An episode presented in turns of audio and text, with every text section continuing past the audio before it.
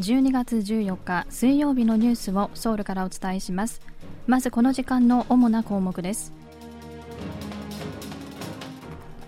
元徴用工問題の解決に向けて韓日の外交チャンネルで交渉が具体化している模様です。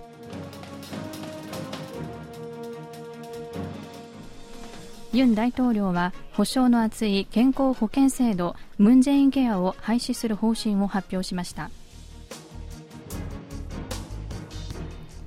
ムン・ジェイン政権で建設を中断していた原発が竣工し本格稼働しています。今日はこうしたニュースを中心にお伝えします。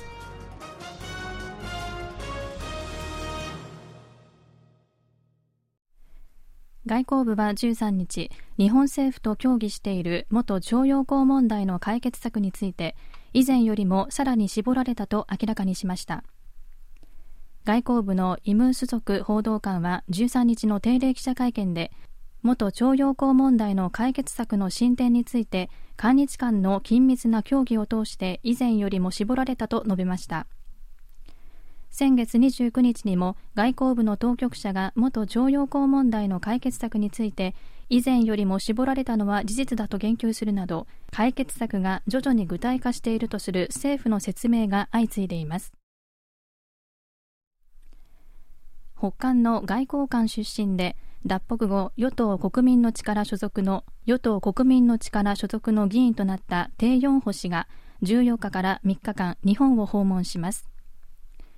今回の訪日はユン・ソンニョル政権の韓日関係の正常化に向けた取り組みを支援するためのもので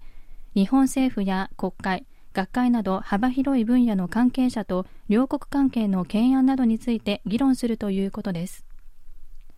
訪日初日は外務省の関係者と面会した後超党派で作る韓日議員連盟の日本側パートナーである日韓議員連盟のメンバーらと韓日関係の発展に関する政策懇談会を開きます。2日目は最大野党立憲民主党の議員数名と面会した後在日本大韓民国民団を訪問し在日韓国人との懇談会に出席します。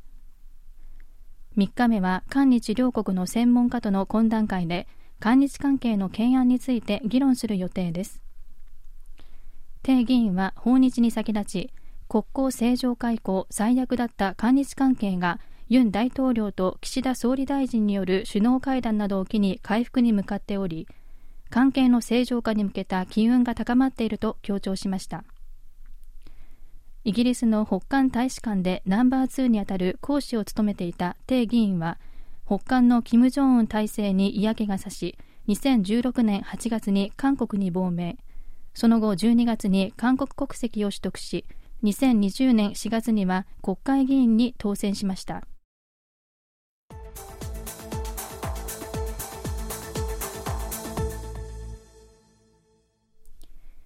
ADB アジア開発銀行は韓国の来年の経済成長率の見通しを1.5%に下方修正しました。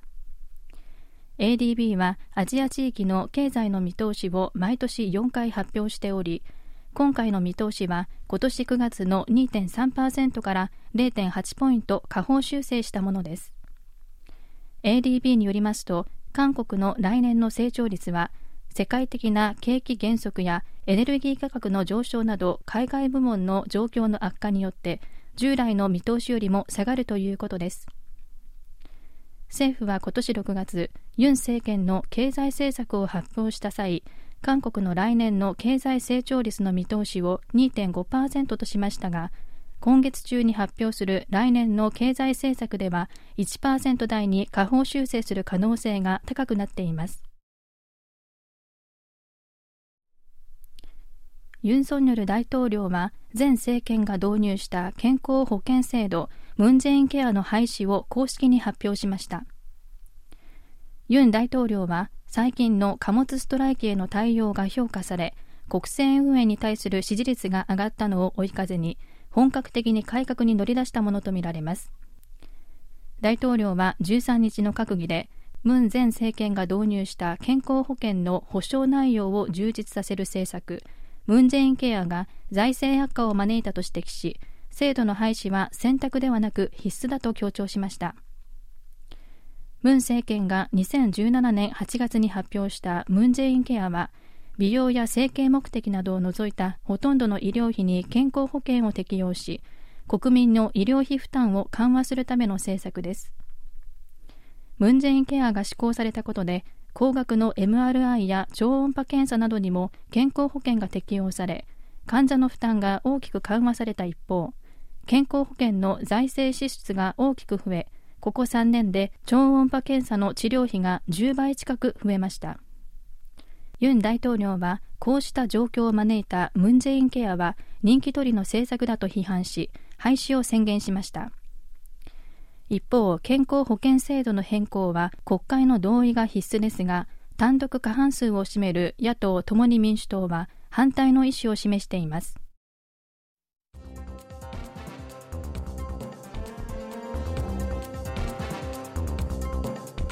こちらは韓国ソウルからお送りしているラジオ国際放送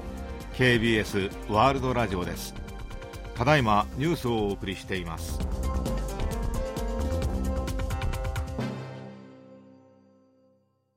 韓国の27番目の原子力発電所新ハヌル1号機は2010年に工事を始めてから12年後にようやく竣工を迎え本格的に稼働を開始しました。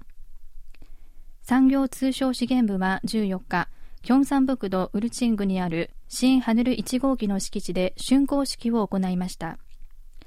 新ハヌル1号機の商業運転は竣工式に先立って今月7日に始まっています。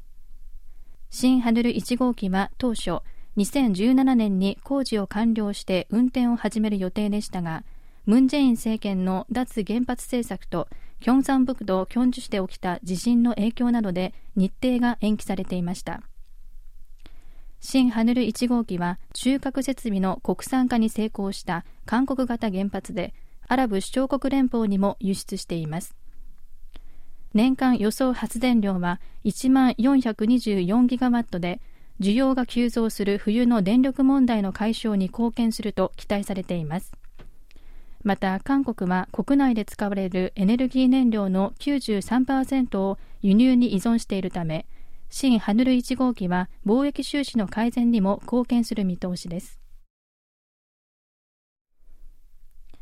イテウォン転倒事故の犠牲者を追悼するための市民焼香所が14日事故が発生したイテウォン駅とノッサピョン駅の間のイテウォン広場に設置されました。遺族協議会の主導で設置された市民焼香所には犠牲者158人のうち遺族が設置に同意した77人の遺影と位牌が並べられています。遺族の同意を得られなかった犠牲者については額縁だけが並べられるということです。イテウォン転倒事故の合同焼香所で犠牲者の遺影と位牌が公開されるのは今回が初めてです。市民焼香所は14日午後3時から弔問を受け付けるということです。四十九日にあたる16日には事故が起きた場所で犠牲者を悼む市民追悼祭を開くことにしています。イテウォン転倒事故は2022年10月29日にソウルヨンサン区のイテウォンで発生した大規模な圧死事故でハロウィンを控えて仮装した大勢の若者などがハミルトンホテルの横の狭い路地で折り重なるように倒れ158人が亡くなりました。この事故は304人が亡くなった2014年セオル号沈没事故以降韓国で起きた最大規模の惨事となりました。韓国では14日の朝全国的に気温が氷点下となりこの冬一番の寒さとなりました。ソウルの最低気温はマイナス11度で体感温度は強風のためマイナス19.7度まで下がりました。体感温度とは人が感じる暑さや寒さを数値的に表したもので気温に湿度や風の強さを加味して算出します。気象庁はキョンギ道やカゴン道チュンチョンブクト、キョンサンブクトの一部の地域に寒波警報を出したほか、ソウルやインチョン、テジョン、セジョンなどには寒波注意報を出しました。以上、キミュジンがお伝えしました。